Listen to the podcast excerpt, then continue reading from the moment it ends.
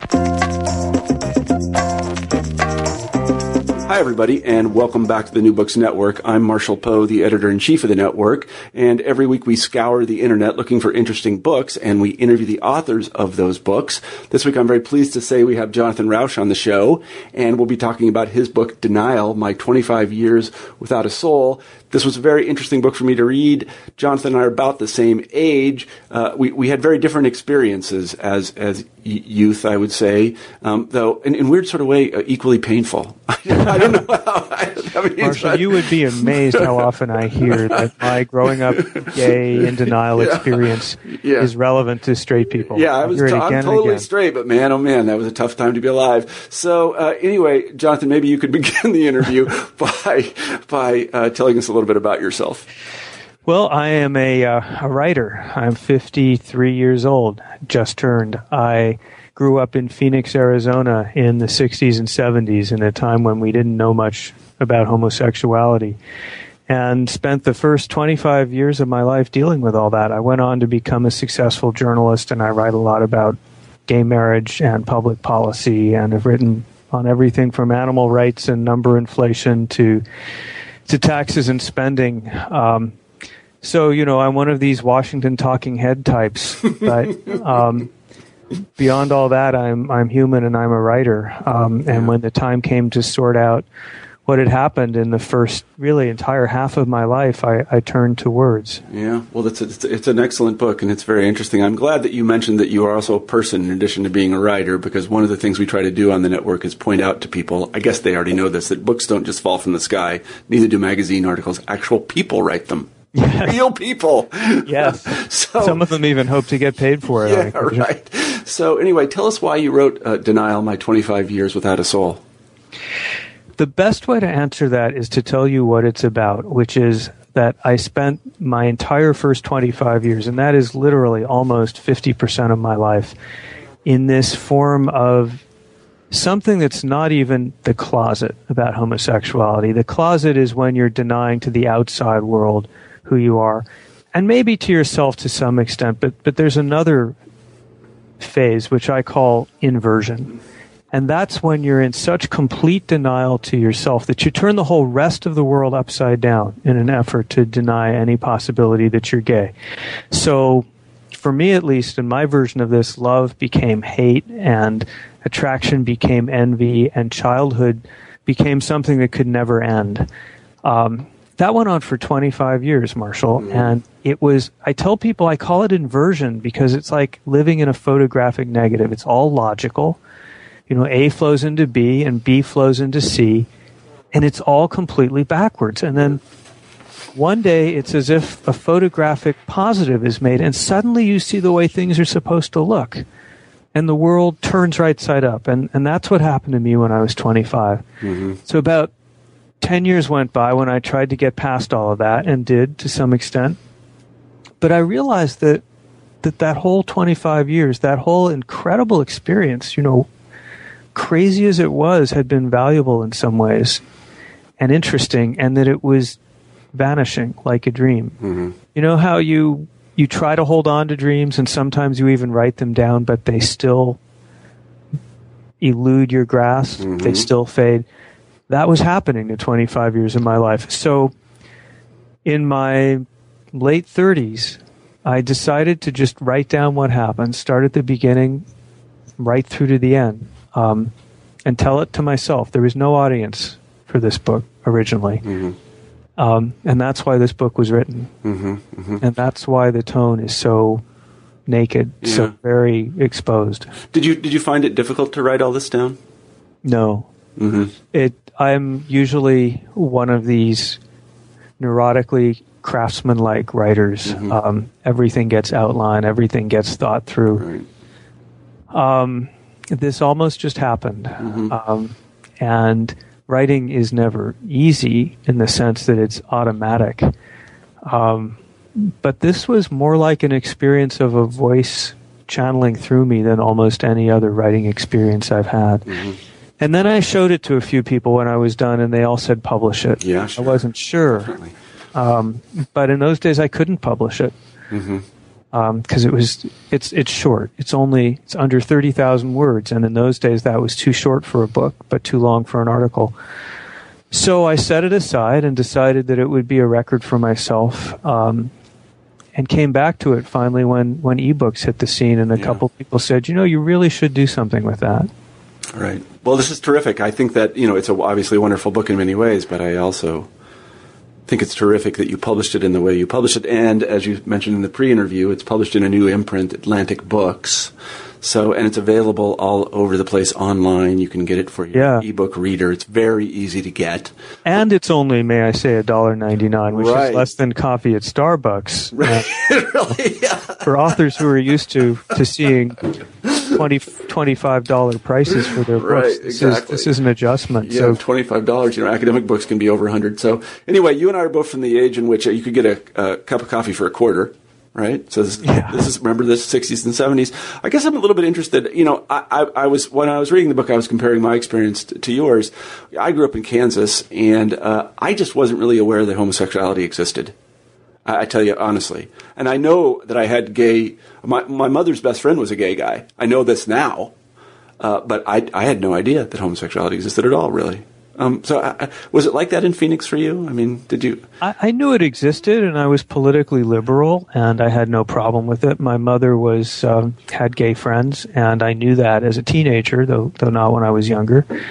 And I wasn't homophobic. Um, so to this day, I ask myself why I would turn my entire personality inside out in order to deny the very possibility that I might be gay. Um, and I don't know the answer to that, Marshall, but, but the closest thing I have to an answer is long before I knew that I was gay or even what gay meant or even what sexuality was when I was very young, something in me understood that I could never get married and have a family.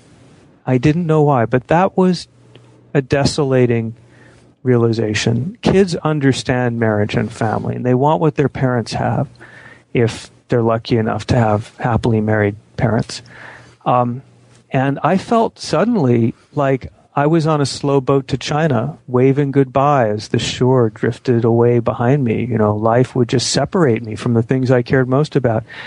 And even as a little kid, I understood that. And I think more than anything, that's what I was fighting. Mm-hmm, mm-hmm. Did you have anyone um, that you could talk to about these feelings, or did you just no. keep them to yourself? I mean, there were people I could have talked to, but I never imagined talking to anyone because as this developed, you know, it started when I'm a little kid and I don't know what's going on except that I'm getting little kid crushes on guys. Mm-hmm. Uh, but then I got to be about 13 and things change.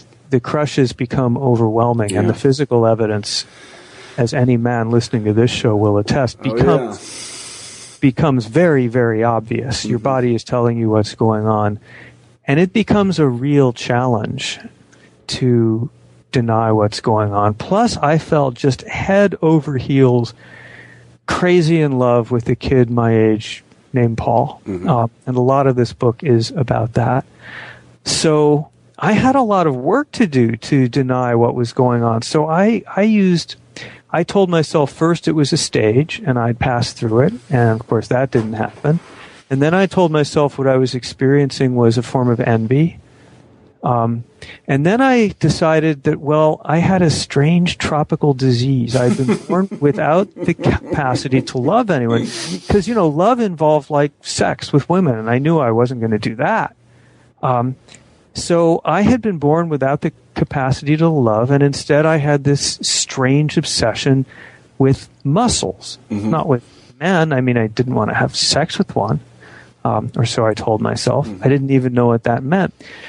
So I thought I had a kind of sickness that had never been seen before in human history. And if it, I thought I had to keep this an extreme secret um, because I didn't want to be sent to the loony bin and I didn't want to be repaired. And somehow I kept hoping that through it all, it would go away. You know, I'd find myself in bed with the right woman, maybe an older woman who could show me the ropes, and all the hormones would, would light up. You know, my body would know what to do. Um, I held out for that for over two decades Mm-hmm, um, didn't work. I'm very interested in this early period uh, b- before you're 13 and you get the kind of physical urges and manifestation because one of the things you say in the book is you develop this, I guess what we would call an obsession or fascination with kind of large muscle bound guys or guys a little bit older than you who are athletic or something like this. Um, I have to tell you that I had those same fantasies. I mean, I, I was, I, and I wasn't gay at all, but I really wanted to be like those people. I can remember specific guys. I'm like, I want to be like him. Well, I think for most boys, there is a natural tendency to want to be an alpha male Yeah. and to dominate and to be big and muscular. And I think, I think boys tend to fantasize about dominating the world, and that's why straight kids have these often very intense obsession with superheroes. Yeah. Um, But when you're gay and that happens, it takes on a whole additional erotic dimension, which complicates things much further, Uh-huh. As you can imagine. Yeah, I imagine. Yeah. So you weren't bullied. I mean, you mentioned bullying at school. You were bullied a little. Doesn't seem like more than. Yeah, a little, not very much. Yeah. But I mean, you know, I think people have this image of a, uh, you know, again, these are all stereotypes uh, of a kid that's a little bit. Let's use this term, fey. But that doesn't seem. It doesn't seem like you were that way. I mean, I, No, I was an uber nerd. Yeah. People assume that I had no sex life because I was too nerdy, and that's that was another of my excuses. I'm too busy. I'm too studious. Um, I was physically underdeveloped for my age. I was very slow, so I thought, well, you know, I'm just I'm just running behind other people. Uh-huh. Um, but anything but but gay, you know, Yeah, it right. wouldn't have occurred to most kids that I would be gay. So to the extent I was bullied, it wasn't for that. It was for being a weakling. yeah. So let's just be totally clear about this. You knew what it was to be gay, but you were telling yourself you weren't gay. I was telling myself I wasn't gay. If it ever came up, I would very securely, blithely say, no, of course not. It did come up. In high school, I began, uh, I got very close to a, when I was 17, a girl who was 17 who was vivacious and, and smart. Um, and we got to be good friends. And then we got to be spending long evenings together in her room talking and even holding hands. And then one night we went out to the banks of the canal in Phoenix and um, we kissed. And we kissed for a very long time, or what seemed to be a very long time, because it was for me like waiting for a bus to come, um, except one of those buses that never does come. Um, I, I remember, you know, we pressed lips together and it had nothing happen for me, absolutely nothing. And I remember thinking, well, is something supposed to happen? Um, and that was the last time we ever tried anything like that. Soon afterwards, she said, she took me aside one day at night and said, you know, I've been thinking, and I talked to my parents about it, and they think so too. Uh, we think you might be gay. No. Her dad was a minister. So, um, at one level, I was I was actually just very surprised. Why would anyone think that? I mean, I thought I was the person who could never have a love life or experience sexuality. So, of course, I couldn't be gay. Um, she, of course, she went to school with me. She had noticed my obsession with this this boy Paul. Um, soon after that, um, our friendship broke up, and um, you can imagine why. So I'm trying to. I'm a little bit tongue tied because it, it seems like the evidence is overwhelming that to yourself that you are gay, but you can't put that that peg in that round hole. Yeah, it's just the opposite. This is why I call it an inversion, Marshall. In order to to deny that completely, and a lot of people do, not just me. I've been getting cards and letters since this was published. Oh, I sure, yeah. um, even from some straight people who said they were in denial, but about other things. What you have to do to, to wage this kind of intense war against this most important part of your personality, the part that loves, is you have to invert everything else. You have to tell yourself stories in which, well, what is it? You know, why am I getting erections when I see athletic guys? Well, I envy them because they're athletic and I'm not. And some some miswiring in my circuitry, some disease I have, is translating my envy into an erection. Um, well, love. I could never experience love, so I thought, because you know what I what I was feeling could have nothing to do with love. So it was like living in this in this bizarre upside down world, uh, and I had I had no end of explanations. Mm-hmm, mm-hmm. Being a smart kid. Yeah, yeah, it's kind of a curse to be a smart kid. Yeah, something right. like well, yeah. I envy some of these kids who, you know, who just maybe they're closeted and maybe they had problems with bullying and and parents and you know terrible things can happen if you're young and gay. But you know, at least they're out there in the park getting some experience at age 15 or Right. 16 and, and they kind of know who they are. Um, 25 years is a long time to lose. Yeah. You know, I missed my adolescence. right, right. I had to catch up with all of that as best I could in my 20s and 30s. Right. But you weren't, I mean, as you say, you weren't really even in the closet. You weren't Right, anywhere near right. the closet. Yeah, I went know? right. I went right through the closet when I right. when Yeah. my inversion ended. It was, um, I just came out right away, Yeah. Right. um, yeah. and it was so sudden and so dramatic. It was like um, there used to be these psychology experiments where you'd put someone in goggles that made them see the world upside down. Oh, yeah. and for a day or two or whatever, they would be completely disoriented. And then they'd wake up one morning and the world would look right side up because the brain would have flipped a switch and readjusted. Mm-hmm.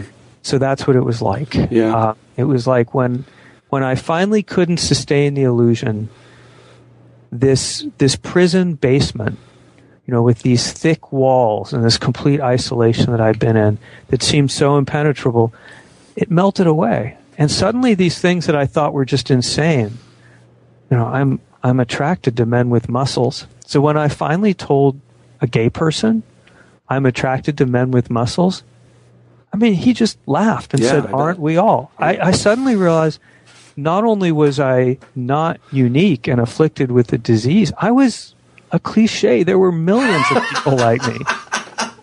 Um, I so don't I, know which is worse. Well, I do know which is worse, but they're both. yeah. so I just, yeah, the closet. I never experienced the closet of trying to live Yeah. life knowing that I was living a lie. Right. That's amazing because when, when you mentioned going right through the closet, uh, the thing that occurs to me is the Chronicles of Narnia. You know, where they go through the closet and instantly they're in this new world that's very Right. vibrant and bright. You know, I'm it's getting a little bit like that. So, can you tell us a little bit about, uh, um, uh, you know, a- after you leave Phoenix, you go on to college, and uh, one of the things that happens to you is somebody falls in love with you. oh, yeah. This Yeah. must have been very freaky, I have to say. Even if it were reg, I mean, if it were heterosexual, I mean, it would be freaky. But go ahead. Well, I look back on some of the things that happen uh, that are in the book. It's although in many ways it's a very naked, intense, um, sometimes harrowing book. It's also, I think, pretty funny. Um, some of the some of the things that happen were as if calculated by the Cosmo jokes, um, and one of them was that when I was 18 and a freshman in college, and oh, I haven't told you the biggest explanation I had and Oh, the most ahead. instructive was that I decided that the reason that I was um, incapable of loving anyone is because I was so ugly and freakish and monstrous looking that no one could possibly love me, Yeah. and that, that um, so I developed a profound aversion to the way I thought I looked. yeah. So I'm 18 and I have that syndrome, and I appear in college, and a 50 something year old classicist who I have a class with falls in love with me head over heels. um, and um, he develops a desperate crush on me, and his crush is so desperate that he's reacting to me the way I react to this kid, Paul. You can see it, Yeah. you know, the flushed face, and you can't see the elevated pulse, but you know it's going on. And and this was kind of strange um, because why would anyone have a crush on me?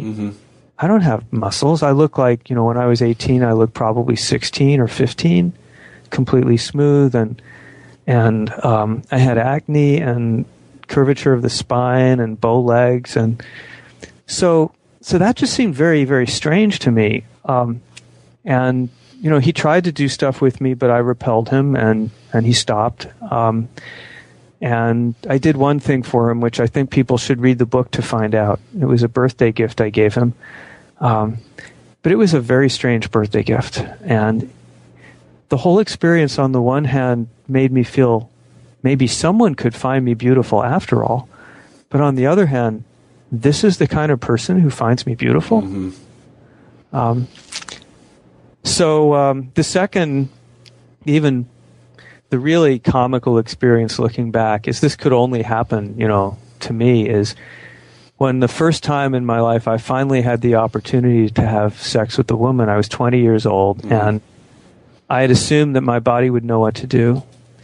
Um, and this is this 17 year old college student, and we get into my room, and I get as far as taking my clothes off. I have no idea what to do. There's no sexual chemistry at all. Um, and she looks me up and down when she sees me in my underwear and says, You know, your legs look like you just got out of Auschwitz. That's really, yeah, that's in the big book of extraordinary turnoffs, even if you're heterosexual. yeah, yeah. You know, it was kind of a relief because I didn't want to have sex with her, Yeah. and now I had an excuse. Yeah, really, I should say. You know, Wow, that's yeah, that sounds horrible. But you must have known a lot of uh, g- gay people in college. well, it turns out half of my circle in college Yeah. were gay, but this was in the late '70s and early '80s, Yeah. and a lot of us hadn't come to terms with it, um, and anyone who had wasn't talking about it. The one exception was my roommate, um, my second, no, third year in college, who um, came out on the front page of the student newspaper Wow. as president of the gay student group. He'd been my roommate. He hadn't told me he was gay. And I remember at the time how much I admired his courage um, while thinking all through it, well, it has nothing to do with me. I'm not gay. Mhm. But part of me even then knew, you know, I had a reckoning coming. hmm Yeah. Well, let's And talk. it yeah, go ahead. Yeah. I was going to say, let's talk about that reckoning. Um, by the time I was 23, 24 out of college, starting life as a young adult, as a newspaper reporter, but still with the emotional life of a child, I'd never had sex, I'd never had a girlfriend, I'd never dated, I'd never kissed apart from that one, you know, strange night. Um, my childhood, it now seemed to me would go on forever. I would never cross the bridge into adulthood, which is the bridge to a loving erotic life with someone that you can commit yourself to. It ultimately leads to marriage. Marriage is the destination for love, and there was no thing like that for me. And at 23, I had to realize that the hormonal switch was never going to flip, and that now I was physically an adult, and none of the physical stuff was happening, and never would.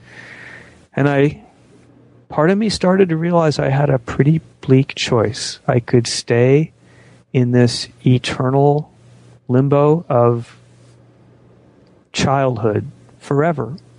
And some people do, by the way, Marshall. No, I know. Um, or something would have to change. And when I was, I guess, 24, I started finding myself flirting a little bit with the idea that maybe I was attracted to the men and not just fetishizing their muscles. And I, I had my first conversation with a, a close friend who was gay, who had never mentioned sexuality because he knew that I would run away until then. And I described that when when I was around this now man, Paul, who by then had developed into a, you know, very muscular weightlifter, um, that that all I wanted was to see him with his shirt off, and that my pulse raced, and that I was obsessed with him, and that, you know, I don't know if I said this, but I'm I'm sure it was clear that that I did what guys do Yeah, sure. with sexual images Yeah. and fantasies. Yeah. And so I finally said to him, So, do you think I might be homosexual? No, that's not what I said. Scratch that. I said, wasn't that. I wouldn't have said that. I said, Do you think what I'm describing, do you think I could have a, could this be a crush? I have a crush on this Yeah, person. that's a crucial difference. You Yeah, just yeah. made that's a very important difference. Yeah. And he he smiled and chuckled and he said, "Yeah, Jonathan, that sure sounds like a crush to me." So then I put that away for a bit. Um, my main strategy at this stage was to try never to think about it, but it would come roaring out of the basement sometimes in these panic attacks. Um, but then when I was just turning 25, uh, right around my birthday, by then I become another of my friendships with women and another case where she was lovely and we were a good match and I would take her on dates and peck her on the cheek and disappear as fast as I could mm-hmm. at 11 p.m. And it became clear to me that um, I would either have to dump her and lie about it, or finally tell her something about why this wasn't working out. So one night we went out for dinner, and um, she pretty much demanded to know where we stood, and we walked around the block and around the block and around the block while I hemmed and hawed, and she waited, pressing me with her silence. And I finally blurted out, Well, I, I think I might be homosexual, but I'm going to see someone about it. And that felt at the time like I wasn't even sure I believed it myself. And there was, in that period, there were there were a few months of dreams, strange dreams about getting gang raped mm-hmm. by guys. And there was, now I'm not dreaming, but I'm in my kitchen cleaning up, and suddenly I'm flooded with sensation I don't want to be gay. I don't want to be gay. Please don't make me gay. Um, because you got to remember 1985 if you were gay and loved someone you were going to die yeah right exactly i was going to mention that yeah it was a really uh, it was it was just it was terrible. Yeah. Love meant death. So the inversion was continuing, but it was now continuing in the real world, turning love into death um, and sex into fear. But that all blew away very amazingly quickly, and that's when I that was the that was the blowing right through the closet, and um, the prison walls just evaporated, and and there I was. It was like being born you know, at age 25. It was, I would never say that anyone should go through what I did, though many people did. Many straight people tell me they go through personality inversions of whatever sort. Um, but there was a kind of magic to the year when it finally all ended and I could see the world right. It was kind of like if you've seen The Wizard of Oz. Yeah you know, that famous moment when the screen breaks into color. Mm-hmm. And imagine the surprise that was in mm-hmm. 1939 or whenever it was.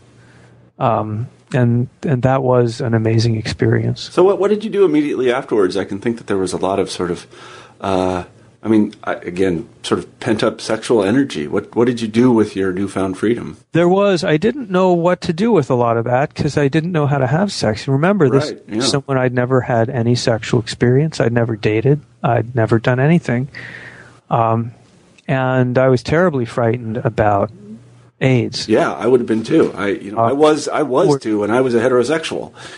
Yeah, yeah. Um, you would you know you'd go to the gym and if someone wasn't there for a week, you would be afraid to ask if they were still alive because sometimes they were dead, mm-hmm.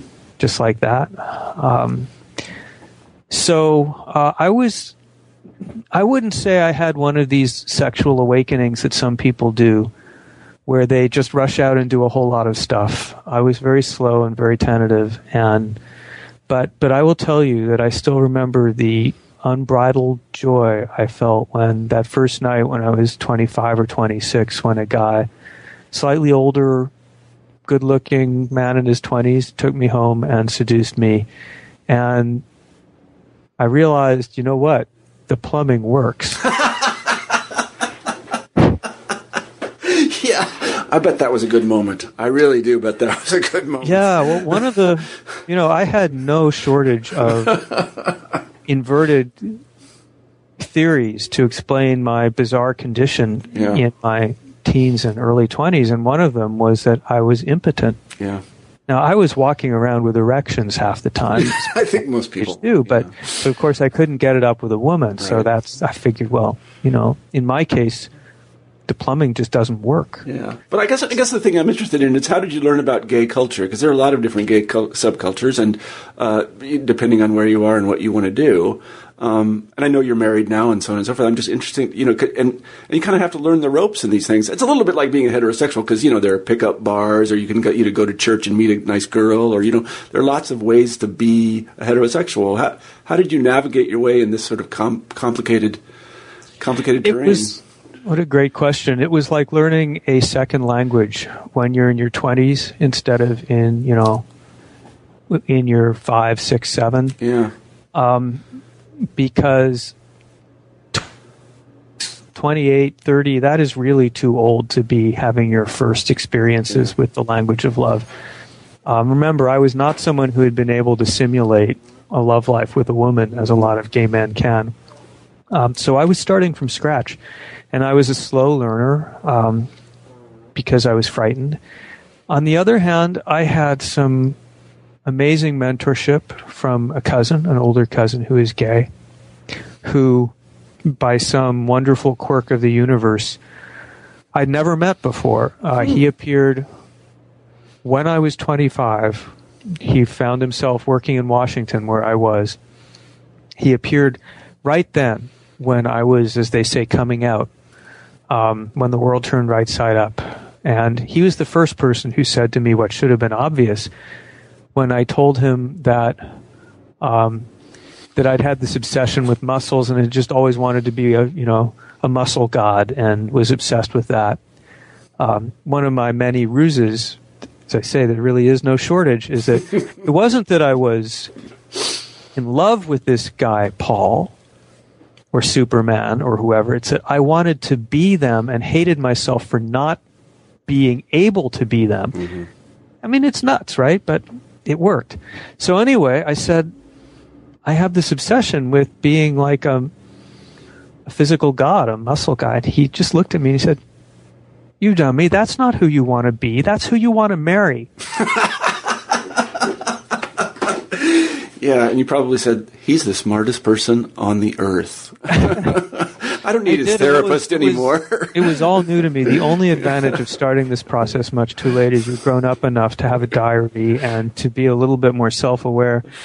But but it was tentative because of AIDS and because of me. Yeah. Uh, it took me. I didn't get have my first long-term relationship until, I mean, serious relationship until I was 33. Mm-hmm and I didn't have my first long term relationship until Michael when I was 36, right. and he's the man I'm married to. Right, right. Um, but he's he's done a lot of coaching too along the yeah, way. That, yeah. Well, um, I mean, you know, I mean, what's interesting to me about that is, uh, you know, that you you live.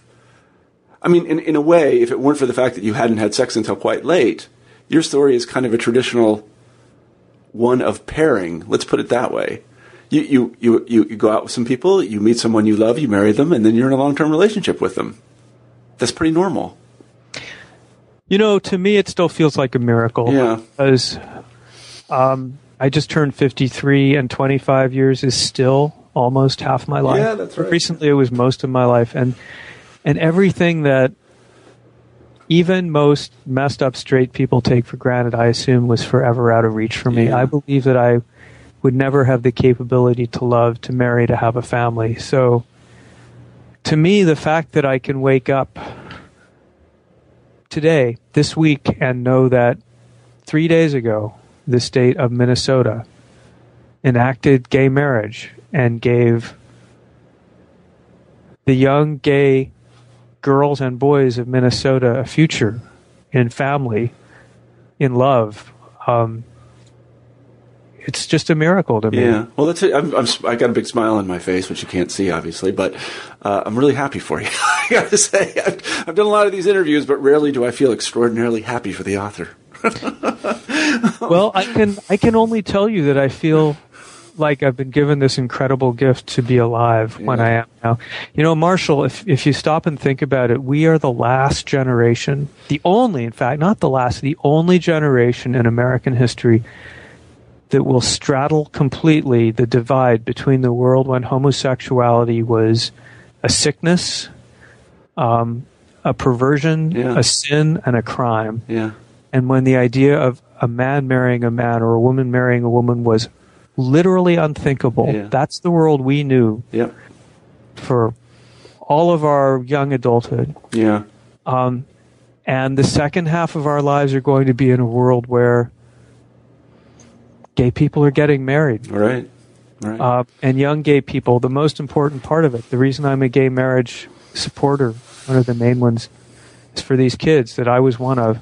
They'll all have a future in love. And we're, we're the only generation that is, has the gift of having seen that.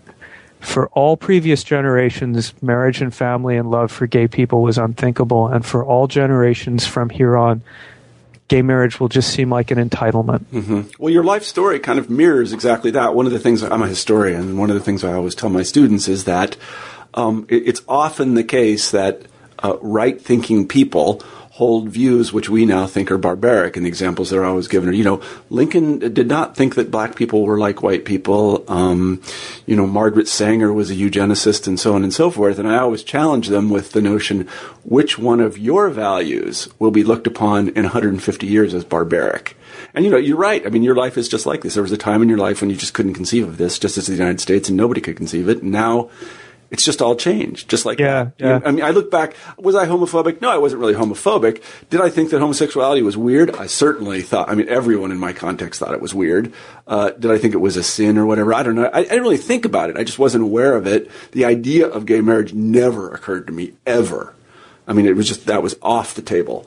I, no one mentioned it. it. It was just, yeah. I mean, it's it's a quite I- remarkable turn of events. I got involved in the gay marriage debate in 1995 um, when I worked for The Economist, and I'm proud to say that I authored, though anonymously, the Economist cover that came out for gay marriage, the first major publication um, to do so.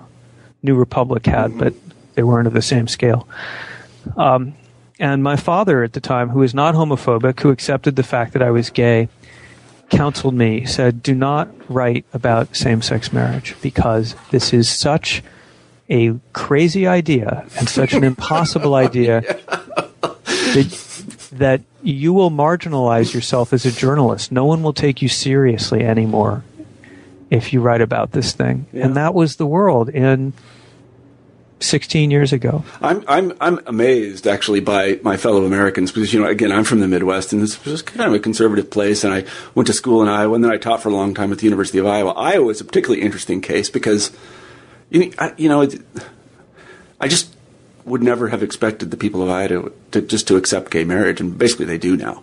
And and I, it's Yeah, just remar- yeah. I never would have predicted it. Never. It's it's funny, Marshall. I would never have imagined it would go this fast, but the most overwhelming sensation I often feel is gratitude toward my country. Um, you know, for the longest time, um, no one listened, no one cared. Um, but we reach the hearts of our fellow citizens, gay people, and when they come around, boy, do they come around Yeah. my grandmother um, emigrated to the United States in 1910 when she was 16 years old from Poland, and um, she was saved from the fires of the Holocaust Yeah. by being here. Something I'm grateful for every day. Uh, my father went in one generation from poor in New York, welfare, single mother, nothing to his name, to prosperous lawyer um, on the VA bill. And now my generational story is my own fantastic transition. Um, where but America do these stories no, happen? It's, it is truly, you know, it's, you mentioned Poland. I have said this before on one or another interview, but I had a friend who was Poland eh, from Poland, and he he uh, was in graduate school with me, and just as he was, he'd been in the United States for many years and spent time in St. Louis and Cambridge and so on and so forth. And he he said to me, "You know what? I've been here for a long time, and I've determined this: America is not a nation or a country; it's an experiment." And I said, "You know, I think you're right." People come here and, and reinvent themselves. Yeah, it is amazing. And the country reinvents itself. Yeah, yeah, no, that's And right. Yeah, that's right. Although we get so many things wrong in the short run, um, and sometimes with slavery and racism, much more than the short Sure, run, yeah. there is no country or community in the world that in the longer run that I would rather entrust my oh yeah, I agree. to. I, I agree with that completely. Yes, I absolutely do. Um, I also wanted before we close, I wanted to say. Uh, uh, that your experience has led to some sort of firm beliefs about uh, homosexuality and about policy positions. I mean, we've it, it, has policy implications that inform your writing, and one of them is that you're a supporter of gay marriage, and uh, another one has to do, and this is in the book, uh, with um, uh, the origins of homosexuality. That is, is it, is it, it, do you learn to be a homosexual or are you born a homosexual, that kind of thing?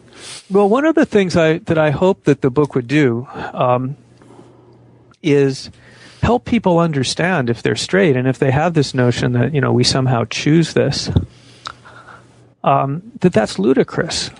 That it's just so obvious from such a young age. My earliest memories are tied up with this crush I had on a cartoon character called Sinbad Jr., um, and I hope that anyone who reads this, um, no matter what beliefs they walk in the door with, will walk away understanding that that this is a deep and structural part of, of our being yeah. if, if we're gay, and that attempting to suppress it is attempting to suppress and and twist your entire personality. Yeah, I know that when I was thinking about this question, I, I, I looked around and I thought, kind of in a rationalist, utilitarian fashion, who in their right mind would choose this? Given the, I mean, this was in the you know the '80s. Given the amount of discrimination that, that homosexuals have to suffer. Yeah, I mean, yeah. it's just it's loopy. You would choose this. I mean, why not just like you know poke a, a, a pen in your eye? It just doesn't Yeah. make sense. And of know? course, people would try so desperately to change it, Yeah. or they would try so desperately to, to deny it.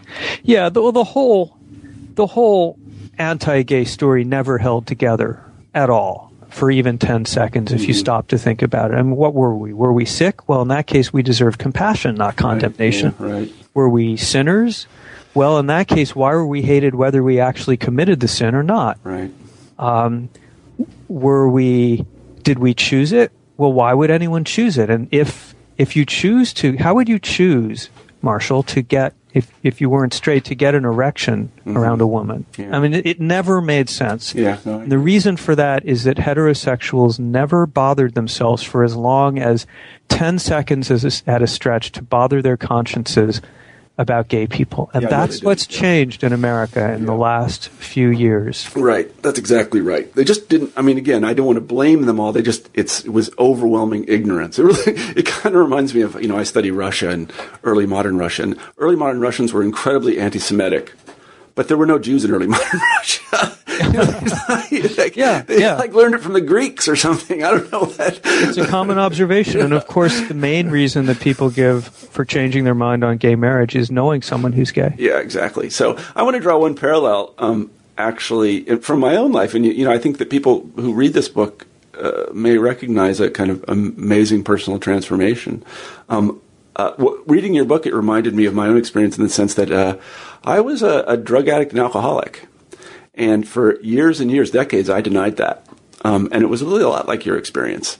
Um, I, I just could not accept the fact that uh, my life was ruled by these substances, and uh, and I when I finally, you know, w- in this case, went to AA, it really was like the color sort of just appeared in my life, and finally, I was just. It just seemed, all seemed You're obvious. just an, It an just seemed- ordinary alcoholic. it just yeah an exactly. It just seemed obvious to me in in hindsight. It was like, well, obviously, and everybody around me knew it. You know, they, Did and, they, and, it was just it- my. I guess what I'm trying to say is that my denial ran so deep that I didn't even recognize it as denial. If you see That's what I mean, amazing. It, And it- it neither, was just like neither did I, of course. There was nothing to deny. yeah. I was just like, well, I drink, and that's it. I also compare this state to being like a fish in a fish tank. You're completely isolated from the world, yet somehow it all seems transparent. yeah. You don't you don't understand yourself as denying anything Mm-hmm. or trapped. You see it all. Did you tell yourself lots of crazy theories and stories about? Oh my god! Oh my god! Yeah, I mean, I had oh, it, it goes on and on. I'm a pretty clever guy, so I was able to say, well, it has a therapeutic aspect, or it has a social aspect, or you know, everybody does this, or you know, and these were things which are demonstrably not true. Or it, usually, what I told myself is that you know, if I drank accessories, drugs to excess, and I got into trouble, which I did frequently, I would say it was somebody else's fault. You know, that was my sort of standard ploy. People were messing with me. That was the problem. It wasn't that I was not acting appropriately because whenever I drank, I broke out in stupid. Uh, I just that that never occurred to me um, until basically at the end when I, I had to face it. And then I went to a room full of people who said basically that they had had the same experience and that I didn't have to live that way. And if I would just accept the truth and do these things, then I could live what is really kind of a, I don't want to say normal, but, you know, a, a good life.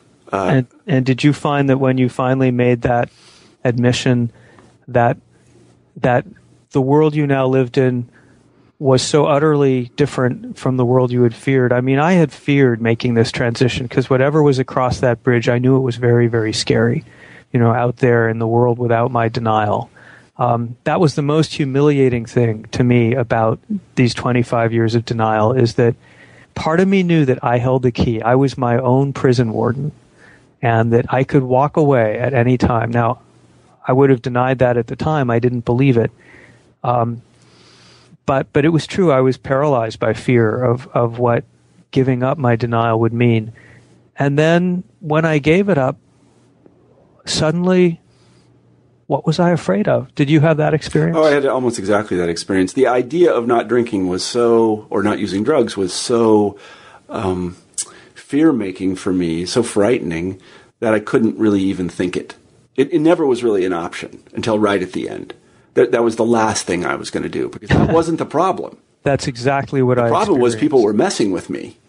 I was going to try everything but that. Yeah, right. And then Why? you know, lots, lots of you do lots of tricks. You know, alcoholics and drug addicts do lots of tricks with the alcohol. You know, drink different thing, drink on different days, set limits, and you know, I mean, these are typical alcoholic behavior. And I was doing all of them. And when I first came into AA, one of the things I realized that I hadn't invented any of this stuff.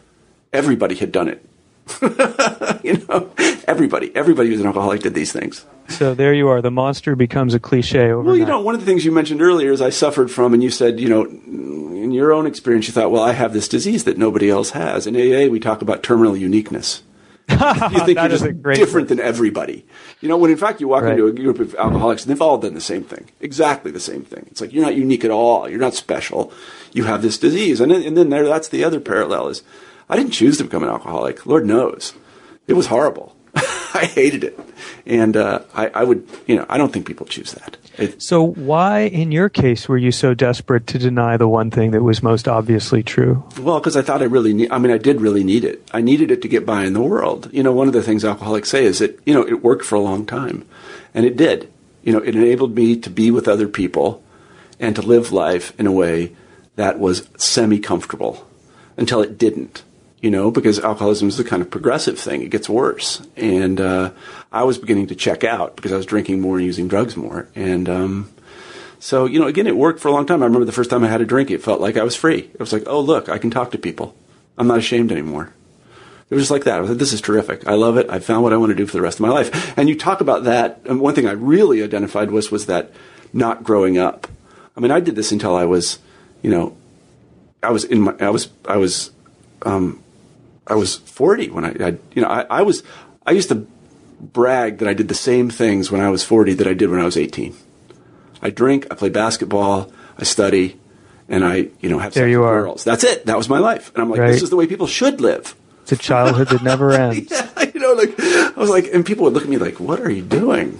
I'm like, well, this is the way people should live. You guys are just wrong. And, yeah, it was the scales really did fall from my eyes, and I, you know, my life is obviously entirely different now. Um, but it was frightening. It was a frightening transition to make, you know, to, to realize all those things about yourself and the lies that you told yourself without even knowing you were telling the lies. It's just kind of a remarkable thing. Well, I think I said this at the outset, Marshall, but um, I, I have to come back to it now. The biggest surprise consistently that I've had with this book from the day the first person I showed it to, um, or maybe the second was my agent. Um, who immediately said, "You know, this is not a gay book. I can, I had a, I understand this from when I was young." And I hear this again and again and again. It comes in emails just yesterday, straight people saying that they went through something like this. And, and to be honest, b- because I experienced my inversion so intensely around homosexuality, it's very hard for me to imagine how it can be about something else or how a straight person can live through anything analogous to what I did, but I've now become convinced by yeah. sheer force of testimony and evidence right. that they do all the time. Um, right. These forms of denial. That's that's really what this book does. It tries to map from the inside the the extraordinary power of the human mind to deny what the human soul actually needs. Yeah, um, that's right. Extraordinary. I, I, think. I mean, I think that's exactly right. I, you know, Russians have this expression: "Be happy in your illusions." Unfortunately, you can't be happy in your illusions for very long. Eventually, the truth kind of seeps in, and you have to face it. And it takes a long time to do that. When you're young and strong, you can kind of do it. But when I, the older I got, the more I was like, you know, I can't, I can't put up this front anymore. I don't have the energy for it. Well, my last illusion of terminal uniqueness was when I wrote this book. I thought, well, um, I wasn't unique as a gay person in denial, but this this book and this experience of inversion is is in many ways unique. Mm-hmm. And it is in the details but but then that illusion shattered too when i realized that there's so many non-gay versions of this. Yeah. Um, well it's a great book. I'm really happy that you um, uh, wrote it and, and did i mention it's only a dollar 99 a dollar 99 man for the low low price of how do we do it? Volume! The, the yeah, so, yeah, so, yeah. You can go get the book on on basically everywhere. You just go yeah. online and you can get it everywhere. So it's on every site practically. So I encourage people to go get it. Sites. Yeah, and then uh, write write yeah. me a letter. I have a website or post a Facebook Like There's a Facebook page, Facebook.com slash denial book and, and tell your story. What I'd love to see happen is for this book gradually to become a, a gathering point for a lot of the stories that people have that, that don't tell. Yeah about their inversions. Well, that, that would that would be terrific. That would, that would really be terrific. Um, let, let me uh, before we close the interview, let me ask our traditional final question on the New Books Network, and that is, what are you working on now? What's up? I am a journalist, so I always work on multiple things. So mm-hmm. right now, I'm doing some policy work for the Brookings Institution, where I'm a guest scholar on the movement to legalize marijuana and its implications, which is really interesting. It's kind of like gay marriage. Mm-hmm. I'm helping to revive a nonprofit called the Institute for American Values. Mm-hmm. Uh, we're going to try to end the conflict between um, gay equality and family values forever. And cool. We, we can do that in five to seven years. So cool. go to the institute's called AmericanValues.org and you can learn about that. There's a letter from me up there. Um, and I'm, I always do journalism. Yep. I have a, an article in today's USA Today about why the gay marriage revolution is winning, and it's because it's a conservative revolution. It is, sort of, you know, I, I, I, yeah, I kind of, it's funny. I used to work with Ross Douthat. You know who Ross Douthat is, and he would tell me the various reasons that he was against. Uh, he's a conservative guy, raised Catholic, and against gay marriage. And at the end of it, I would just listen to him and say, "Then you're for gay marriage, right?" yep. All right. So yeah, I never quite got it. So anyway, we've been talking with Jonathan Rauch about his terrific book, Denial, My 25 Years Without a Soul. Uh, I'm Marshall Poe, the editor-in-chief of the New Books Network, and I want to thank everybody for tuning in and listening to this podcast, but especially I want to thank Jonathan for being on the show. Thanks so much. Thank you. It was a great treat. All right, take care.